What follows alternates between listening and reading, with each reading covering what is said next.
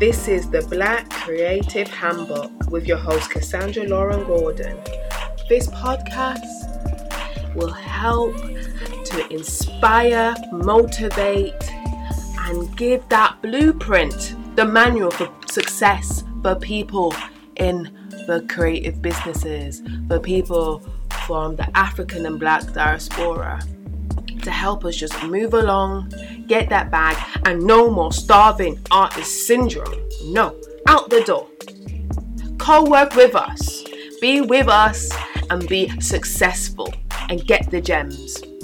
You might have heard in the podcast, or you're going to hear it soon, that this was called the Creative for You podcast. Don't worry about that. It's created for you. Let's be successful and be positive. This is the Created for You podcast with your host, Cassandra Gordon, and I am here with. Rugi Worry. Yay! And what do you do? I am an international wedding planner, and uh, we plan luxury weddings and parties at home here in the UK or um, in a destination, a, a destination location of the client's choice. Ah. I hear you. Yeah. So it's not that I heard international as well. So you're not just here. What other destinations do you go to? Can you, can you name name a few? Well, I I have planned um, a lot of weddings and parties in Marrakesh. I've done What? some in Zanzibar. Mhm. Um, I have done um, I've, in Europe. I've done quite a bit in the most unusual of places, like uh, Vienna, um, Hamburg, Mm. uh, Berlin. Uh, considering I don't speak the language, it's quite weird Mm. how those opportunities came about. Dubai. Um, I've, I've been to the US. Um, I've planned in Washington D.C. I'm currently Mhm. planning a wedding in Atlanta. Mhm. So yeah, and Sierra Leone, uh, my Mhm. country of birth. I've I've planned weddings there as well. So Mhm. it's it's literally everywhere. Mhm. Oh, amazing. Okay. I didn't expect that. In my head, I'll just be like, probably America, and that's it. But it's like worldwide and understanding all of the cultures, all of the nuances. You must be really skilled of getting what people want and very and personalize it to their to their tastes because you know you're doing it abroad. Okay, I'm going to delve into that. But before Yeah. we go into it, how for this podcast, we believe that people buy from people. We need to know about the human Yeah. being before we part ways on money and give their trust. So, the usually the first uh, question I usually ask on this podcast is, what advice would you give to your 18 year old self? Well, I mean, this is something I had to think um, really hard about because um, my son, I have a 17 year old son. What? You don't look like it, but okay. okay, fair Yeah, enough. a- well, he's going to be 17 on the 19th, so Okay. I'm kind of pinching myself as well. But when I look at him and um, I'm trying to lead him to what I think is a great career path, I, it reminds me of myself Mm, because at that age, all this, the the the um the, the attitude that he's given me, I remember myself at that age. I knew everything, you know, and I felt I was just going to go to university because it's what everybody else does, get a degree, get a big job, and be happy. Uh, it turns out life isn't that straightforward. So the advice that I'd give my uh, my 18 year old self is to is to have been more self aware of the type of person that I am. Because if I was paying attention to how fidgety and how creative and how um, um, you know um, sort of outdoorsy I was, I would never have really put myself down as a corporate person, or I would never have been restricted to the career options that other people spoke about. You know, I only knew that you go to university and either do law or medicine or do something that sounds really clever and yeah. So my 18 year old self, I would not. This is why I changed my attitude towards my son, who told me he's not going to university. University, he doesn't think it's for him. He wants to work. He says, "Mom, look at me. I, I, I don't really enjoy going to college." So things, those type of of, of, of traits, um, I think. Um, is something I would have advised my 18 year old self to be more assertive and be more self aware of who I am as, as a person. Okay, I'm just reflecting. Every time I have I have I have this que- um, say this question to people on the podcast, I'm going back to my own self, and it, it's just like I feel like it's, it's a similar thing. It's like like I was the first person to go to university. And my head of Mm-hmm. sixth form, my mom said, "Yeah, you're going." I was like, "Okay, I don't have a choice." Yeah, and I just put whatever I put down. I did a psych. I put down psychology. Like, oh, Cassandra, you you you you you do good in psychology in your A levels. You're going to do psychology. I'm like, but where am I going, sir? Um, just put on UCAS six universities. End up, I was in Liverpool. So I was just like, Yeah. I put Portsmouth down. I put Bristol down. I just didn't have a clue. And all I wanted to do at that time as a 17 or 18 year old was to do a drama um, a drama degree. I was so loved. I loved doing acting and stuff. And uh, my mom said, "No, no daughter of mine's going to go drama school for what?" And my and my head of teacher, and my head of sixth form said, "No, just do psychology." And that was the end of that. I'm just like, oh god. So I wish this, I was. This, The, this is it, you see. yeah. Yeah, you're right. So yeah, and it sounds like you know you have this understanding with your son, and um, you seem to be very open, more than my mum would be. Yeah, the, the openness, the openness comes from experience. You know, Mm. um, I come from a very strict uh, West African family. My dad's a medical doctor. Everyone's really successful in my family. Mm. I I mean, up till now, my dad thinks I'm a complete failure for doing something um, creative. He's like, oh, you know, I don't know when you're gonna try and get yourself a job. Wow. So when you said West African, what um, what country or national like? Sierra Leone. Sierra Leone. Sorry, you said that already. So West West, West Af- yeah West Africa. West Yeah. Africa. So yeah, he, he doesn't get it, and I, I am trying to open my mind Mm. because unless something happens to you, you're not gonna. This is a lived out experience. I have lived through it, so I understand what it is for um, a, a, when a parent is not really listening, or when a parent refuses to kind of. Because we, as parents, we know our children.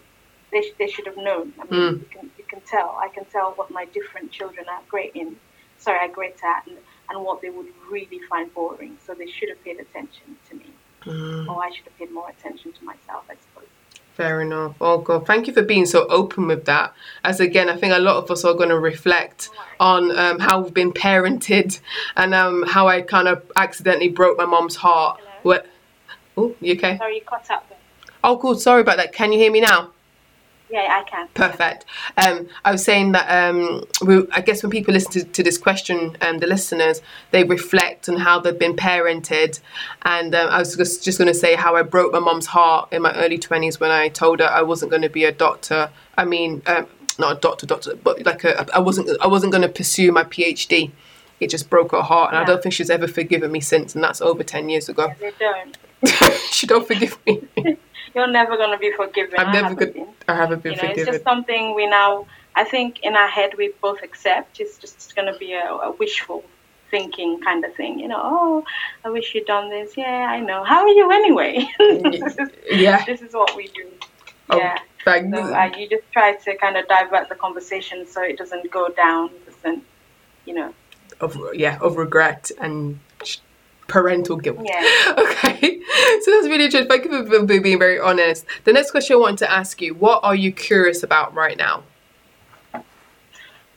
Well, um, I think um, the current situation we find ourselves in gives us time to think, Mm, and it's made me question everything. You know, I want to be um, an expert, not an expert on social media where I kind of go on and say, oh, you know, I'm an expert in, in international wedding design. I, I am curious in getting behind the business and studying.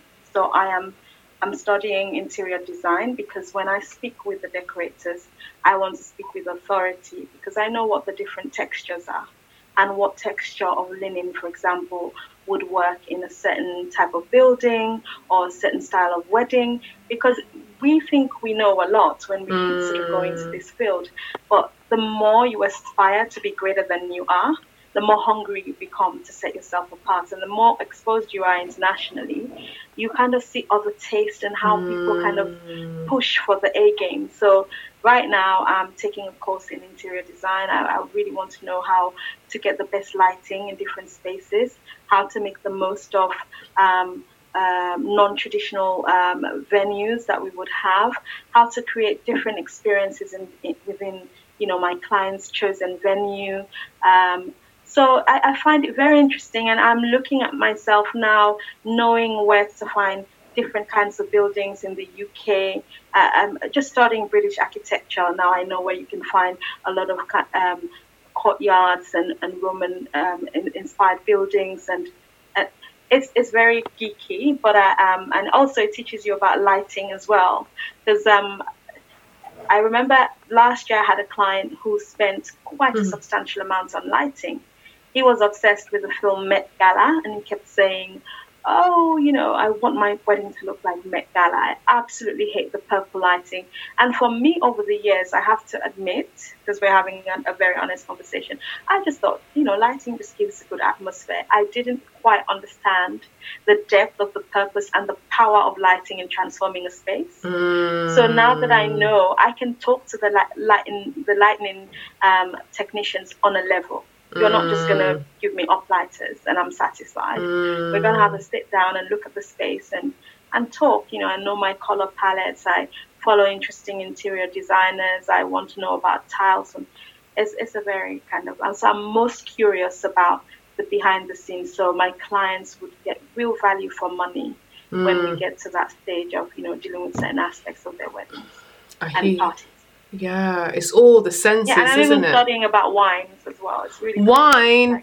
Oh, I know a yeah. wine, a, a, wine, a wine expert. Um, I'm going to introduce you to her. Yeah, no, no, no. Oh, you know? I know. Okay. I'm not a wine expert. I put my hand up. Yeah, yeah. Um, oh, I, have I've, I've had very tricky um, I don't know. I'm some allergic to some wine. Maybe if I had really, really bad, bad wine, I'm gonna put it out there. I'm not gonna lie. Probably in my in my student days, so that's why I probably used to get headaches. But I remember one time. Student days, you just drink alcohol. You don't really want to know the rating or how good it is, whether it's good pairing. You just you just want to down something it's different. it's different. So this is what this wine expert, um, who uh, I'll, I'll, I'll, introduce you to, she said Cassandra is different. I said, but can you guarantee me that I won't get a headache? So she talks about maybe trying some organic wine or whatever. She's going to recommend some because I just see some people really enjoying it so sophisticated. I want to be like a proper adult when I come home from well, I'm home anyway, but yeah, I, I want to just have a little wine. I want to be like, mm, look at me, I'm looking, but I don't. It's a cultural thing. It's a cultural thing, and and I, again. I really thank God for the career that I find myself. I may not be like rolling in it cash wise, but experience wise, I have been exposed to so much in, in terms of, you know, cultures, understanding, um, you know, how, how people find interest in that or how there's a synergy between the type of food you're having and which wine will sit really well. You, you don't you don't understand it if you're not from that background. Mm. But going to little towns. Like I remember I went to Guimarães in Portugal, and it was a little hilly town in Portugal, and um, I bought like a fish dish. Mm-hmm. And and you know this guy was really getting into what wine. I was thinking, just give me whatever. I'm not bothered. You know, mm-hmm. I could have mm-hmm. Fanta or whatnot. You know, because I'm not. But then he he gave me something, and it wasn't so imposing on on um, mm what's it called on um uh, on the food that I was having. It was so light that I was able to taste my fish, mm. but then there was something quite refreshing about the wine that I was drinking. And then you see also how they kind of push local business, and these are the types of ideas I want to bring to um, uh, my my business. I want to uh, um, promote local businesses, yes. understand you know what local beers are produced here or mm. wine or whatnot and find the best and be knowledgeable. So my mm. clients get value for money, but at the same time they're getting quality. So that's the direction we're headed. Where I don't want to be just a wedding planner that's just collecting cash for pairing people with great suppliers. I want people when you talk about experience, I want you to come in and go what just happened there. You know, mm. I love that. Whatever meat we had just now, if we're going Caribbean, we need to go all the way. I need mm. to, I need to, I, have been learning about, um, is a Wray and Nephew rum, you know, like their levels, even for West Indian. You just learnt about it. You just le- sorry, uh, you don't know about come from a Jamaican background, right? Um, no, you just learned about Jamaican Wray and Nephew's rum, probably probably the best rum in the world, the right rum I'm talking about. And okay, I'll I'll, I'll let you. Sorry. so yeah, it's just it's just things like that. If you're saying you're an international wedding planner, if you're saying you plan for multinational couples, um, um, you know, uh, uh mixed couples, etc., people from different cultures, yes, you've got to know your stuff. You if you to. want to play with the big boys, you want to get to the top. You can't just be going and you know, um, and and getting you know these um, people that come in and just give stuff to your client. The clients that I aspire to to, to targeting, I mean, the, the, sorry, the clients that I target um, have really good taste, and yes. taste doesn't necessarily equate to money, but mm. they, they're well traveled, they're knowledgeable, mm. and you really want to show them that you, you, want them to have that confidence in you that you know mm. your stuff. Mm. It just sounds like you really try to give as much value and the detail you go into with your with your clients because this is a life event you know hopefully just do it once yeah. so everything you know senses are going to be heightened emotions are going to be you have to um, engage all the senses yes. all of them taste touch smell every you want do you know i mean i don't remember i mean i always use this example if you used to go and spend christmas at your grandma's house um, or it's just the little things that remind you even when they're gone forever. Mm. You when you walk into the house on that Sunday, mm. you know, after church or whenever you go there, it has a smell, you know, and when you sit down, you see how much energy she's put into laying the table. Like she brings a nice mm. cutlery, um, uh, the crockery and cutlery would be the nicest. Everyone will be well dressed. The vibe, the way the meals are shared on the table, and that never leaves you. Mm. So it's the same thing with with, with if, if you just take that basic principle and and apply it to celebrations, it is how well you host your guests. You want them to you know, drive past the venue and think, whoa, you know, I remember when we went to Rudy's wedding. Oh, that wedding was amazing, man. Do you remember the rum punch we had? That was great. Rum punch. And what made it great wasn't because it was rum punch. Maybe the way it was executed, they didn't just put it in plastic cups and were putting it around. Maybe they didn't use the like. It's just if we push a little bit more and just put a little bit more effort, people really engage in terms of you know having a, a very kind of um, um, non-pretentious experience, but at the highest level. Mm. You know what I mean? No, I hear you. It's just it, you, you you you go all in. You can't do it half, especially. No, no. Otherwise, don't do it. Why are they investing in me?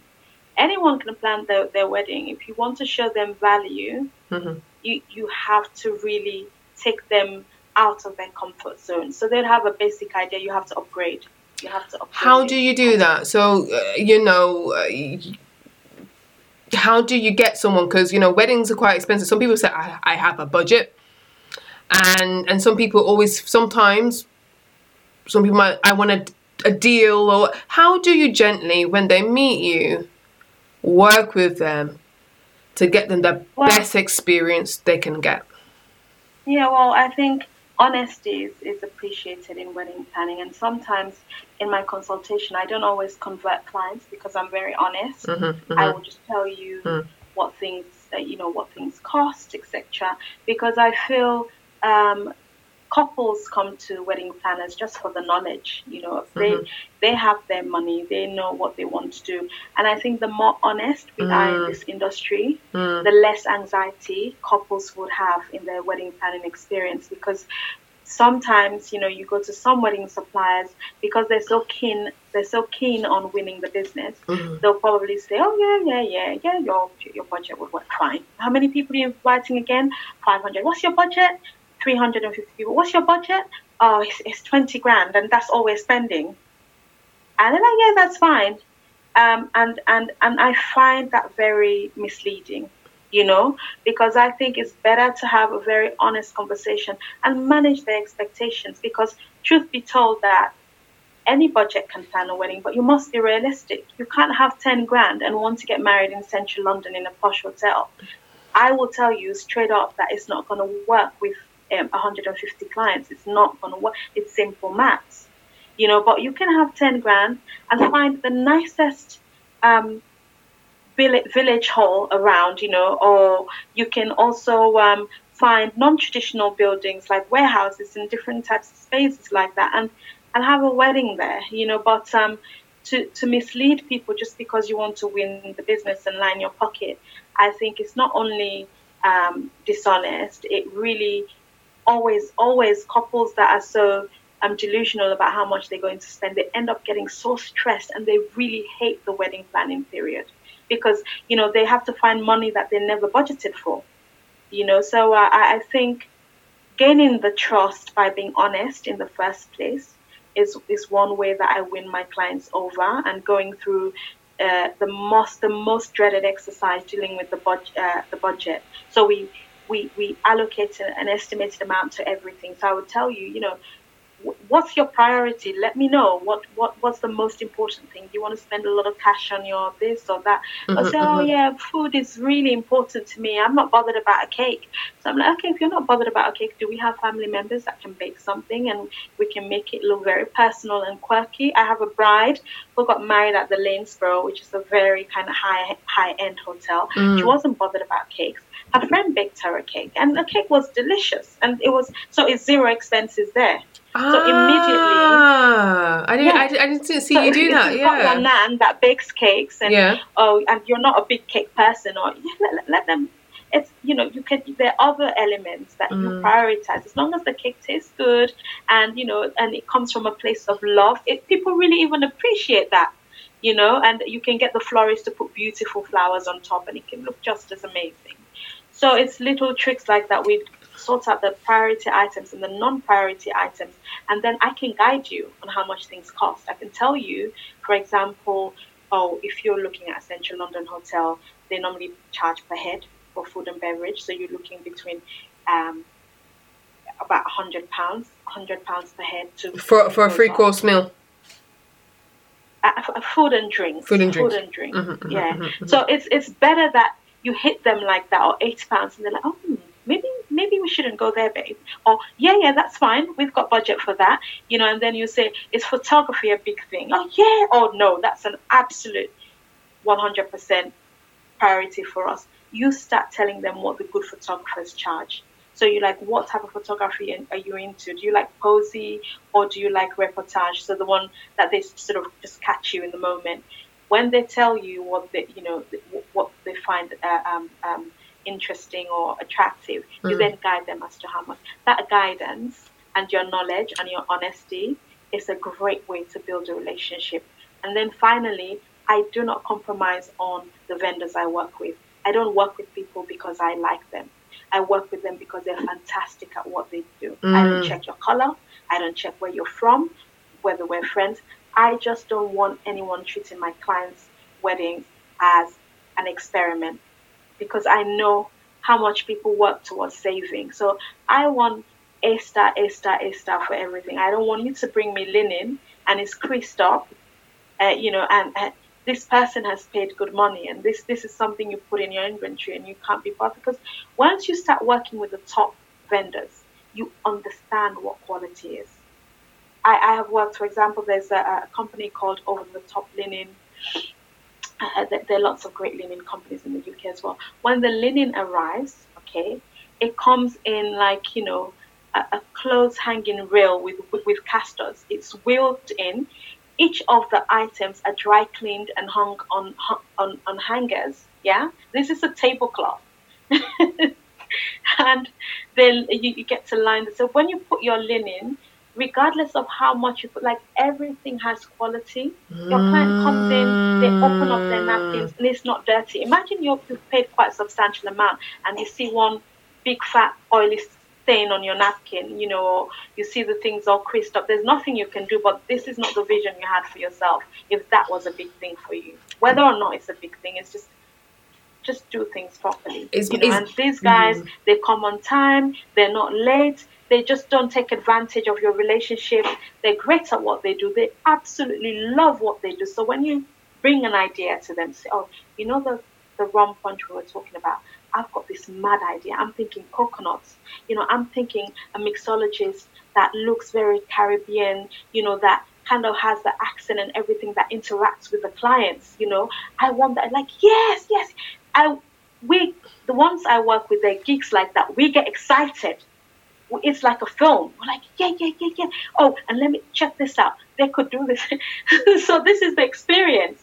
So when people come in, they're like, oh, candle that we may have close to where they're doing the cocktail smells of coconut. You know, we have some nice kind of chilled out music in the background. This guy looks the part. He's serving stuff. We have some sugarcane as props and everything. It's a different experience than me giving it to you in a plastic cup. That's just I'm telling example. you, yeah. I mean, the, the detail you know speaks for itself the look first impressions and i don't go to many i haven't in the last couple of years been to many weddings but people do judge you know it's it's, it's a social event and people are looking yeah. for high for you know when it weddings especially different families or different nationalities you know it's like yeah. it's it's an event like you said a movie it's an event and people will reminisce yeah. yeah but at the same time, I wouldn't encourage couples to put pressure on themselves. Mm. Not be so bothered about what people are going to think of them because people can see when you're trying too hard. They can tell. Mm. So I'm, I'm just saying that if you commit to a style or you commit to a, a certain um, uh, um, um, type of entertainment, you know, how you're going to entertain your guests, just make sure there's detail involved. Just do it properly. If you're going to have tablecloth, let it be clean and steamed. Mm-hmm. If you're gonna serve buffet, put some creativity in making sure it doesn't just look like a school canteen, you know? Just little things like that because and this is why they need us as professionals. They don't have time, don't have time. to start looking for image references the whole time going on Pinterest and coming here and we've seen so much that we should let them know, you know, like for now, I'm thinking ahead. Okay, after Corona, people are not going to really be liking the buffet service like that, you know, someone breathing over your food and all of this. So, what kind of styles, um, service styles would be introduced in lieu of that? So, mm. people do not have mm. that kind of fear that somebody's breathing how can we style it out what can we do how can i speak to the caterers that you know these are some of the challenges that we're going to be facing what can we do as a collective so you you you you as like i said that your clients would have an idea because you have the knowledge the expertise and the exposure you upgrade the idea and present it in the best possible light that's the process okay so i meet you first time how's the consultation? Because I'll, I'll, I'll, I'll be a bit, I'm, I'm, I'm not married by the way, but I'll be a bit nervous. I'm like, in my head, I'll be like, I can do this. I don't want to give as much as, I don't want to pay as much. I want as, this is me, probably I'm not your ideal client, client, but I want a really good deal, and but I do want the detail. So what is someone a bit nervous who wants to work with you, but a bit nervous about, you know, telling them the whole dreams and they might feel a bit disappointed or whatever like that? How do you work with someone like that? Well, I think um, the way you sort of set up the meeting would, um, and, and, your chemistry altogether would determine how the meeting um, would run. Mm-hmm. I am very informal. I don't really, um, I, I don't like to give off a corporate vibe. So I, I have a space in Bond Street. So if I want to, the first impression has to be really good. So mm-hmm. I normally invite you in and um, we have coffee um, and and I just want to sit down and chat, and I want to listen to you. It's about what you want because um, sometimes I think when you get carried away to kind of tell the client how great you are and you're pitching, mm. you, you, lose so much, you know, about what they want. I feel that the consultation is a way that both you and the client find out whether you're the, you're right for each other, mm. because there's nothing wrong with you know testing the waters. What you what I would absolutely hate is taking on the wrong client, knowing yeah. that I cannot deliver their mm-hmm. dreams, and equally, the client also taking you on knowing that oh you know i really didn't feel like it you know i had this mm. vibe mm. in my head all along you know it's it can be quite uncomfortable so um, i think it's best to have a very kind of laid back chat and just listen i would listen my job is to listen on that day and as as much as you're checking me out, I'm checking you out. Mm, you know? It has to be a good and fit. Then, it has to be a good fit. yeah, we have to because it's like a, a, whole relationship. It's like you're entering a relationship with people. The clients that I absolutely love, you, they're my friends. I go to their houses. I play with their kids. you know, they call me. I tell them when my husband and I fight. They tell me when they're fighting. Ah! They're. I might, I, I, I should do that with me, with my partner. Okay, cool. Because sometimes people don't believe me. Like I get invited to their weddings. Um, like if I make engagement rings and but I get I get invited to people's weddings. I get invited to people's engage. I've been to a, big, a few engagement parties last last year, and I'm just like I didn't I didn't Yeah. I didn't expect that. You know what I mean? Mhm. So yeah yeah. so it's it's just about the vibe you know we always all of us have some instinct as to whether or not you're going to get on with these people because by the time they come to see you they have some level of interest. They would have checked you out on social media. They would have gone on your website. So visually they know you can actually do the job. So Mm. this time is to actually see if you're the right person. So you know as much as you're being assertive you can't just pound them. You can't just go hard on knowledge. You know, you can't just say, "Oh, okay." So you're looking at this. You're looking at if they volunteer the information and they honestly ask you, they ask for honest advice. Then you you have to say something. You have to be honest. You know, I recently had um, an inquiry. A client wanted to have a destination wedding, and they said they're looking at about 150 people to 200 and um, and I you know I said okay you should just have a rough budget in mind. You have to have some budget in mind you know just to guide you um, on on the type of celebration you're after. They're like oh it has to be a whole weekend. We want it really laid back. And how much is your budget? Ten thousand pounds for 150 people abroad. So I'm thinking in my head right by the time you buy your ticket for yourself your husband and cover your own accommodation you've hit and I'm just talking basic things. Even if it were within Europe and you're you're traveling on EasyJet, collectively you're already on 500 quid. Do you see where I'm going? And that's just we haven't even started planning, you know. And then sometimes uh, if if clients don't know about how much local vendors charge in that region, etc., they'd assume, okay, I'm just going to pay 500 pounds for photography, but photography in that area could be very competitive, and it turns out Mm. it's something they'll struggle with. They'd have to fly someone else in. So again, ticket adds up, accommodation adds in. So something that was 500 is now upgraded to about a grand as well. So um, you would just, without saying that that money is not going to work, you just give them a few examples. Yeah. Mm. Say the average food and drink spend for that area you're looking to plan your wedding. If you want, are you wanting a hotel? So, yeah, yeah, yeah, we want a hotel. You're looking at, at if you're looking at the local menu package, you're looking at about eighty pounds per head. So if you're doing eighty times one hundred and fifty, you're if you do the maths, you're in trouble. I hear we do- you. Yeah. I hear you. If we just do eighty times one hundred, that's your eight grand gone. Yeah, yeah, yeah. And that's just something like food. um, yeah, so, so sometimes just giving a small example like that kind of lets you both know that you know it's it's you're probably um, not the right planner for them because maybe um, your the, the, the proposal or the, the, the advice you're giving is is inaffordable to them and maybe they think they can get someone cheaper out there um, so that could be a good way to kind of see that oh well if they have ten thousand pounds and I'm going to charge this amount it's really going to impact their budget you know it's going to be I don't see how they'll see value in that so it's nice it's nice to have those conversations either It way. is. It is good because I feel genuinely. I don't feel like people are being mean. Um, like for instance, in in in, in the jewelry thing. So someone would come to me, can I get Mm-hmm. a nice diamond, like gold ring with a diamond, but I only got three three hundred pounds, and I'm just like, you can get a diamond, but it's not probably the diamond what you want. And I think when when it's a life event, when it's not as commonplace like a wedding, you know, you it's, it's a one in a lifetime thing, or someone gets an engagement ring. It's usually a one in a lifetime thing.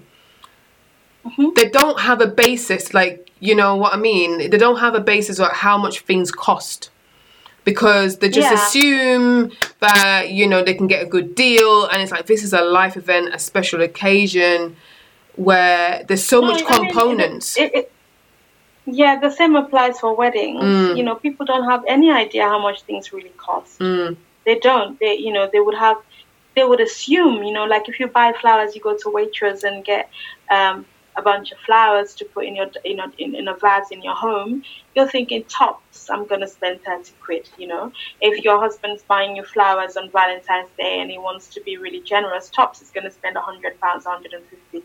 So when you go and get a flower bill where they're telling you eight grand or something, yeah, or twelve, you're gonna fall off your chair thinking, what is she on? But then you're telling, you're saying, I want flowers all down the aisle. I want a big decoration, you know, big arrangement by the altar. And then once you walk down the stairs, I want flowers and I want fresh flowers. I don't, I do not take artificial flowers. They want, you know, and and so this is where the knowledge because people don't know, you know. Um, and I think it's good to for the industry every now and again we have to be educating people. Just be honest with people so they can make informed choices on you know whether I'm going to go for a more um, minimalist vibe and not spend that much money on that so you know get your priorities straight or this is how much wedding venues cost and if I'm going to be flexible with my dates maybe I can get a cheaper venue um, uh, sorry, a, a, more cost-effective rate yeah, for the same yeah. venue. Yeah. Yeah. Yeah. So there are ways to get around it. You just have to be, you just have to. It's like you know buying sample sale dresses instead of you know um, tailor-made dresses, and you Mm. still get a very um, great couture gown at a fraction of the cost. But you you must know how these things work, and Yeah. you know when they have sample sales for brides and things like that. and Yeah. you have that knowledge so it's like i was trying Yeah. to like a, like to a, tra- a travel consultant maybe i don't want to make it make it crude but obviously me and you can go on ryanair or easyjet but the travel consultant would know when to buy when is what are the best like kind of flight suppliers the hotel suppliers put it in a package you're covered for that you know anything happens to you over there if you you know just buy a no shade to a certain flight cheaper f- flight. You just you're on your own.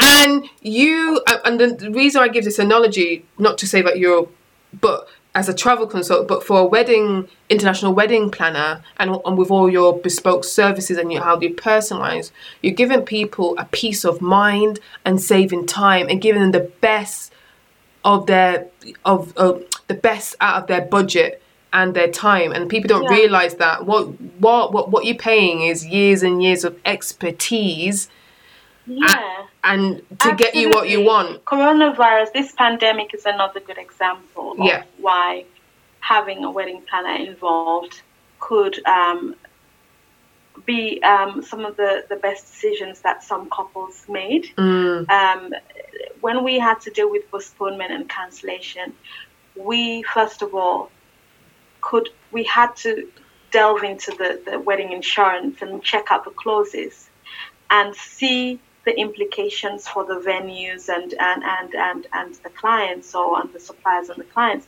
hmm. and then we're very kind of cautious as to how your wedding planner almost is your is your is your lawyer or your or advocate. guy. they defend you Yeah. right so for example some some vendors right? We're asking for um, an additional amount because the, the dates have changed. And i would challenge them to say listen go referring back back to your terms and conditions you do realize that nobody ever catered for this level of extenuating circumstance where the whole world is at, at a standstill. This feels like world war ii nobody ever envisaged this. So you're telling me after 90 days my client would have to pay a penalty right your president in your country because they're in the states is, is is not telling you when the lockdown ends and you are telling me you're going to penalize my client because they cannot have their wedding within 90 or after 90 days. Are you listening to yourself? It's physically impossible to have a big wedding, full stop. My client is not canceling because she's fallen out with her groom or she's not canceling because uh, something has happened to her. She's canceling because the government is telling us everyone stay put, it's not going to happen. So that's affecting you. Where, why do you think she should pay that? So I would challenge them. You know, it's it's frustrating for all of us, but I don't think that's the way of making money in this industry. I, I really have found some of the behaviors really distasteful. And people I will would challenge that. remember. Yeah, and clients don't want to talk about uncomfortable situations like that. They, some of them are not confrontational. So you know how sometimes people bully you into paying things, and you're thinking, "Oh my God, I can't believe." No, no, no. I would really get into it. We would we would speak about it, you know, and and you know negotiating dates as well. I would say to someone well my client doesn't like that date. What other offers do we have? What and at the same time i'll say to the client we can't really be unreasonable with them. We're changing too many times. It's out of order. So like you know you're in the middle and um this is this is the position you're in. So that the knowledge and also you, you, you fight on their behalf. You fight for them to get the best. You fight for their rights. You fight for try to, to alleviate stress and anxiety Yes. by dealing with the clients direct, uh, sorry, the suppliers directly. Yeah, because they're dealing with so much, you know what I mean? Like, you know, and they have to postpone or something like that. You know, at least someone can take off the mind, like, uh, uh, you know, instead of like that person has to be in argument and all that kind of stuff. You are the advocate. You are fighting for them Yeah. to get the best and take that off them. You know, yeah. I mean, now I never thought about having a wedding plan. I'm just like, I just feel it just it would just be too stressful for me to do by myself. I just now I know myself. it's just be too too too stressful. I, I, ju- I just I just I just I just want to get through the ceremony without without running away. so I, I I totally I totally understand now. So going on about a lot of people asking about this when I'm searching on the internet. When I'm talk- when some people are postponing their wedding or scheduling it later into autumn or to next year, how are you helping your clients with that? You you just just mentioned that example about about being an advocate, but with the the planning ahead, and um, postponing or rescheduling, how are you how how are you dealing with that? With Well, uh, I mean, I, it's it's it's something that um, I will say it's kind of uh, we'll look at it in in three facets. You know, you have the Hmm. emotional aspect where they are feeling like this is bad luck. This is you know. Oh my God! Why does it have to be me when I decide to get married and then this happens?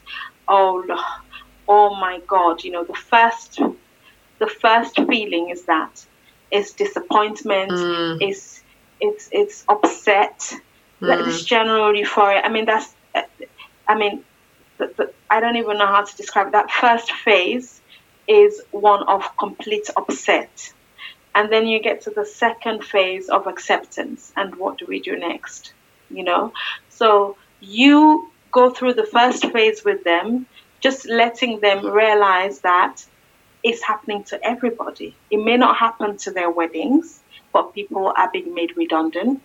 People are losing their lives. People are so you you aren't the one with bad luck. Basically, at the moment, we all feel like we've been hit with bad luck. It's affecting everybody. Even a nine-year-old kid cannot play with their friends. You know, there are people who um, lose their loved ones and they can't even go to the funeral. I mean, it's kind of it's a pandemic. It's hit everybody. So that's the first way you could get through to them.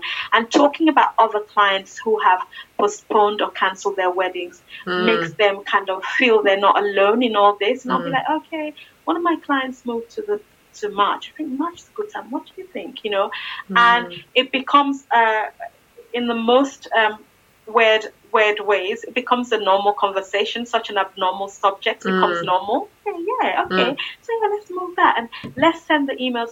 So that's the, the, the, the second stage where we get to the acceptance and you know how are we going to plan this? How are we going to deal with this? Okay, so we're going to get a letter to all the guests. So guest management, we need your guests to know what's up. You know, and and you you you you do that. Had guests.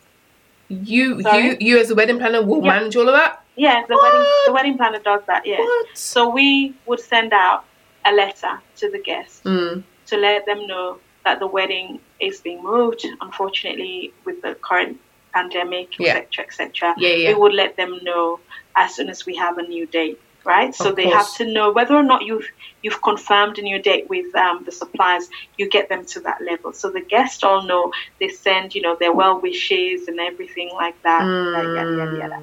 And then the final um, battle is to make sure every agreement you have in place doesn't incur any penalties or additional costs. It's just simply shifted to another date. So the date has to work for all the, the, the, the service providers that you've already um, hired. So all these people also would be delivering on work they have um, taken on the previous year. So they would also there could be possibilities that that date could have been gone. So you have to clear the date with all the suppliers first. Yeah. So if you if your wedding was supposed to be on the 13th of April and we're moving it to the 12th of September, I have to make sure this date works to the photographer, the chef, the, the caterer, the caterer, everybody else, right? And then once we have that and they're all kind of we're all on the same page. Everyone's like, yeah, that's fine. I'm available. Oh, okay, we're happy to carry on. Then we have a new date.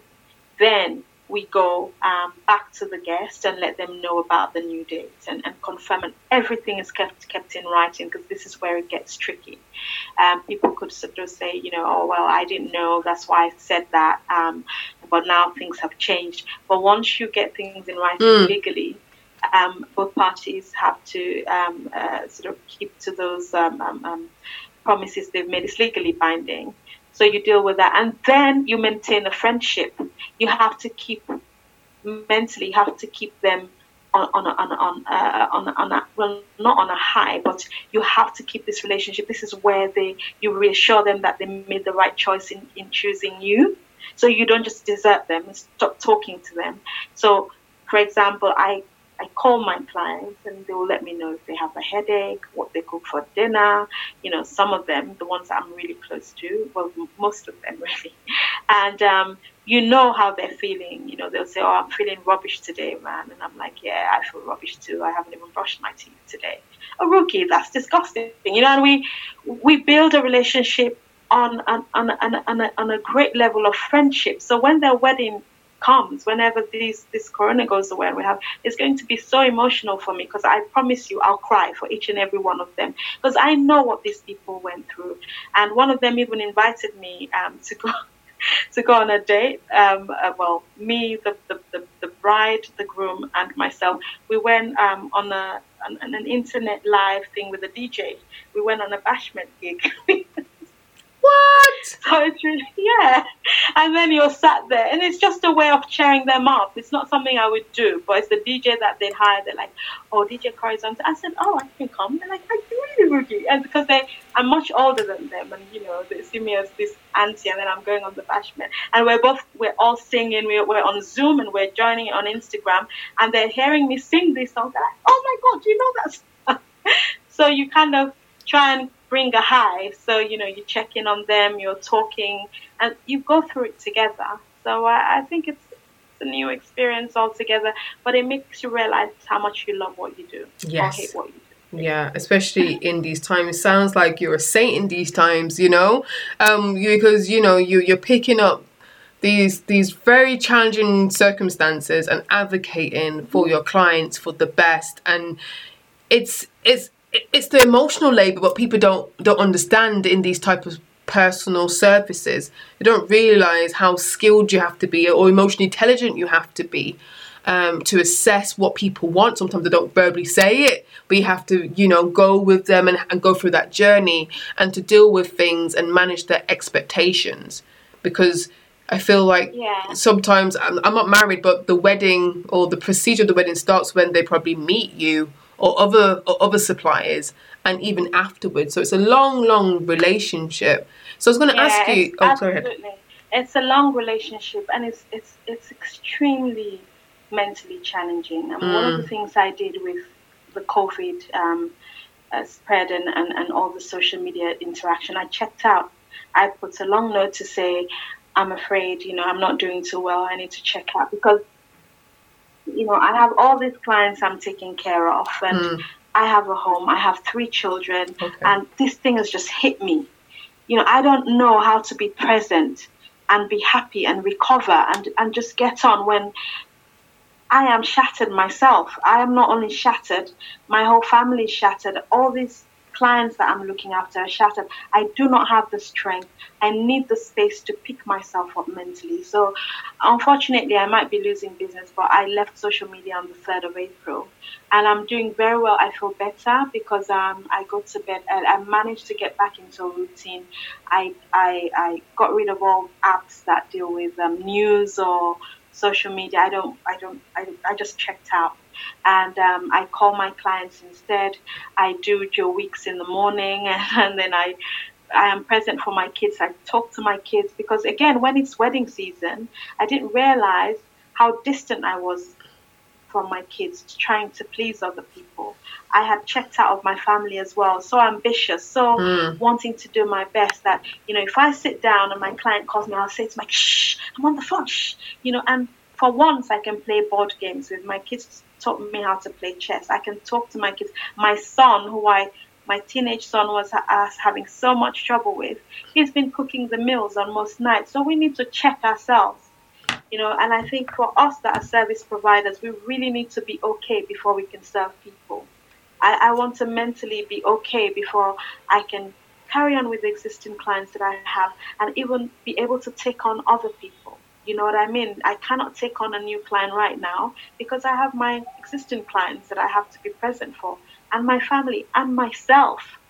You know, and just looking at yourself, I'm looking back at pictures and seeing you put on weight because when it's wedding season, you don't have time. You're doing long hours. You're staying up. Um, I was checking my hair the other day when I was, you know, washing it, and it's thinned out in certain areas because when the weddings come on, you want to look fabulous. You're coloring your hair constantly. There's so much that's happening. And I, although this is financially a challenging time for us, people are dying and stuff, I just have just found time to check out. Understandable.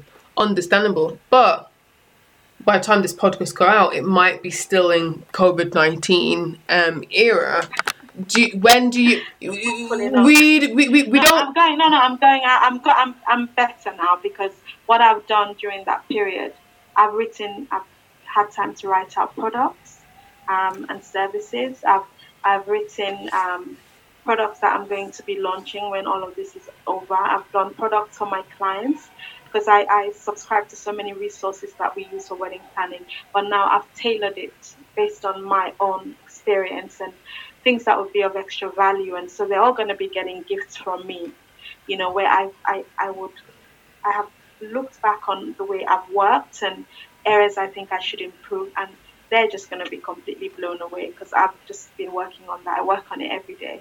So I'm, I'm ready to go back mm. on. I feel mm. better. Mm. Um, I look better. Um, so I, I, think it was important that I do that. Otherwise, the, you know, when the, the lockdown would be lifted, I will still look. run down and, and you know what? that is that is so much honesty because it sounds like when you're on your form and you give the 100% 110% to, to your clients and they expect you yeah. to, to highly perform. So you know you're a human mm-hmm. being you have to make sure you're okay before you can give to others. Yeah. so like using this airline kind of analogy you need the, the mask on first before you can help the other people uh, get off that plane safely. So um, yeah. I, I, don't think people should be ashamed of that whatsoever. You know your strengths and you know what to do to give a high quality yeah, service.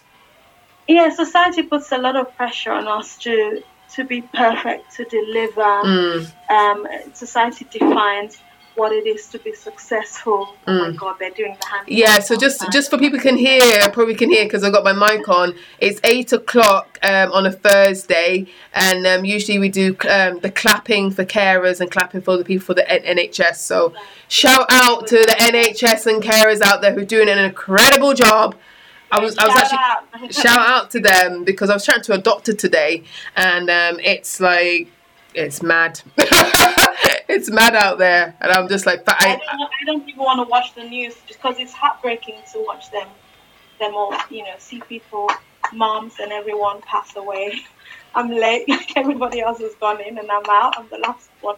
Okay, but yeah, um, it's very interesting times, and, and we all have to try to find some silver lining. Yeah. So the silver lining is about hope for, for, for the future. And before we go and finish the podcast, is thinking on a high because you, you you do so much for your for your clients. And it is challenging times but think about if we can think of before covid-19 which is very hard um what was the best testimonial or the best client story um or one of them? I'm I'm sure sure you got loads but what one comes to mind right now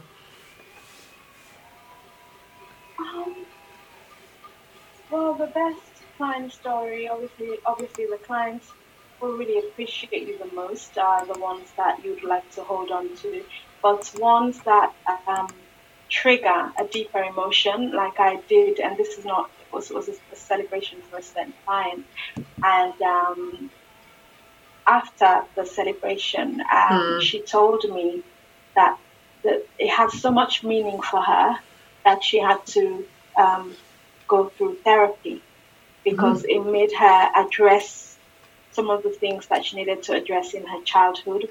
But it was so much um, euphoria. It was she. She had such a good time. She had the emotions that it brought about made her address some issues that she felt she needed to have addressed. And um, you know, just watching a client not write something and, and send it to you, but just break down in front of you and hug you. Um, for me, those kind of real emotions off camera make you feel that okay, I'm not just a wedding planner. I'm a friend. I'm Mm. a counselor. You're you're way beyond that. You know, you're a counselor. You're, you wear many hats, and um, I, and I feel that genuinely touching people's lives because believe you me, no wedding planner goes in with the intention of messing up someone's day. You go in to make people happy. You go in to make people feel and appreciate marriage and love. You you're almost like an ambassador for it. I'm married myself. Mm. So there's a more kind of profound meaning behind the day happening. And um, most of the time, actually, you spend, I spend most of my planning period counseling clients, you know, when they have their fights and their disagreements and, you know, we have some off issues and sometimes you even get involved with families. So um, when you have a positive impact on people like that and they tell you how meeting you made them feel. So beyond the event itself, how the personal experience with you, um, and, and that lady, you know, she burst out crying. That has a lot more meaning. And her husband called me his wife's sister. sister, you know. So now it, it, it, never stops. That that testimonial goes on because every time they have a family gathering, they'll tell everybody about how fabulous you are. If they're doing their child's nursery, they'll ask you what would work in that room. So I think that testimonial that was off camera that nobody heard or saw um, had a lot more meaning because when you know when a client opens up like that, it makes you feel um, not just appreciated. It makes you have a sense of purpose. It makes you kind of think, okay, so it's not just a shit creative career after all. Wow, I'm not just doing this for the gram, you know. And um, yeah, so those true, genuine off-camera emotions, uh, they're, they're quite profound. That was that was a good one for me. that was very very touching because it just shows that how much empathy and how much you really care and i never thought about that before when you said no wedding planner goes in you know to mess it up it's not No. like a, you know but when you but when you said it i never thought about it that way i mean like most businesses, no one want to mess it up you have to go beyond way way beyond to do an excellent high standard wedding. You, and um, you have all the intention to make them succeed. Because there's so much variables um, planning you know especially for this and the, and it's high high stakes. So um, yeah you know you really for your for, for for your clients for your friends to make it the best possible experience for their lives and to reminisce on that for for for all for for a lifetime you you're the the start of their marriage no you know what i mean it's i, I, I didn't i didn't realize it that way Serious. You're the start of their marriage. but you are because you put everything together Hopefully, it's a good start. It's not always a great start. okay fair enough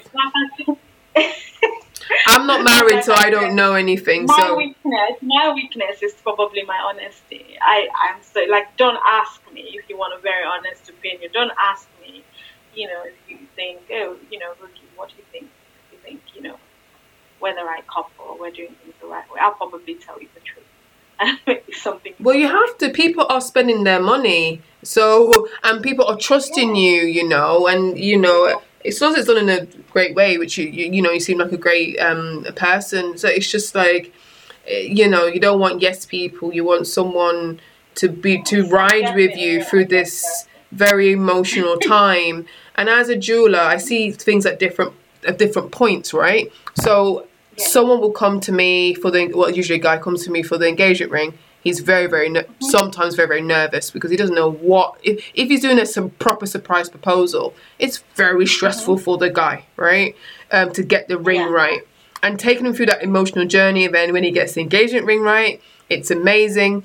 Um, because you know it's not in my what do you call it? It's not in my interest to give him any engagement ring because I've got two customers, so I've got to make sure he's happy and the woman's Yeah. happy. If the woman's happy, everything is fine. You know what I mean? Absolutely. And then the woman will Yeah. chat and tell people. So referrals are my bread and butter. So I could, you know, as you said, no one. I'm, I'm, I'm imprinting it in my brain. No one has the intention or a jeweler to rip someone off and make a really bad no, uh, engagement ring because it doesn't you know? it doesn't make sense. It doesn't make sense. It Um, it's not it's not mutually beneficial. I mean, No. think about it. You're gonna you you're gonna take on a wedding, and yes, you're excited to work with people because you you you don't know them from Adam, but you're you're just going to you're just to want to screw it up and make them unhappy. I mean, it doesn't make any sense. Mm-hmm. It's like people going into a relationship. They enter that relationship with all the best intentions, and then they find maybe their values are not aligned, or you know it, it doesn't work out. But nobody goes out, you know, chooses someone or commits to a relationship with the intention of messing it up. Things happen, unfortunately, and it's the same with wedding planning. As things happen, let's just say relationships were to deteriorate, it is down to how best you manage the situation, you salvage it, you talk to each other openly, you know, and see if it can if it can work out. So yeah, I think it's important for couples to to know that, you know, that you know, from the professional side, everybody that's a creative that goes out there and sets up a business, they have some standards and some values and uh, some personal ambitions themselves. They want to be the best that they can possibly be in what they do.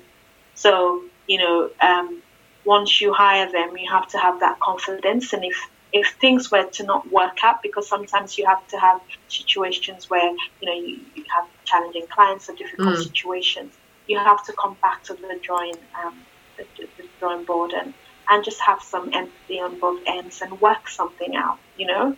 It's not worth it. Sometimes you, you know, you, you have the, the odd experience where it leaves you completely shaken and you, it leaves a very sour taste in your mouth about everything about yourself. You question yourself and everything else. But I, I, I, I think it's important to point that out. I hear you. So as we go, go into a close, um, how can people find you? Um, I also You put a can thing. find me on Instagram. Mhm. I am Mrs. Wedding Planner. You can find me on Twitter. I've only started using Twitter a bit more lately. I don't get the hang of it. I'm always getting into arguments. I don't know how to do it. So I'm very opinionated. If you say something about, um, I don't know, Meghan Markle, who I love, I'll Me- probably say, don't say that. You know, that's a bit odd. no. And then my, my daughter's like, Mom, you shouldn't be talking about things like that. You should be talking about weddings. Um, and I, I would talk about the NHS and, and budgets and things that I'm interested in. But I'm Mrs. Wedding P on Instagram. So please engage me on a wedding level. I can, I'm happy to answer anything that um, you could find helpful. I could engage you on wedding related stuff. Mrs. Wedding Plan- Planner on Instagram. I'm on LinkedIn. I'm Mrs. Wedding Planner on there. I'm on Facebook. Um, yeah, I think I'm everywhere. So Mrs. Wedding P on in, uh, on um, Twitter or Mrs. Wedding Planner elsewhere, everywhere else, Mrs. Wedding Planner. And um, just in case there's a double Mrs. Wedding Planner, I haven't noticed anyone. I'm the one with um, uh, the Marilyn Bond United London, United Kingdom location. No worries. I'll put it all in in the show notes anyway. But it's all there. They can connect with you to get the best um, wedding experience of a lifetime. Thank you so much. No Thank worries. I, I really do appreciate it. I, I enjoyed it. No worries. Thank you for listening to the Black Creative Handbook, your handbook for success, the manual, what you need to get there. Keep on working with us. Please share, comment, rate us. Just help us out. We help you, you help us.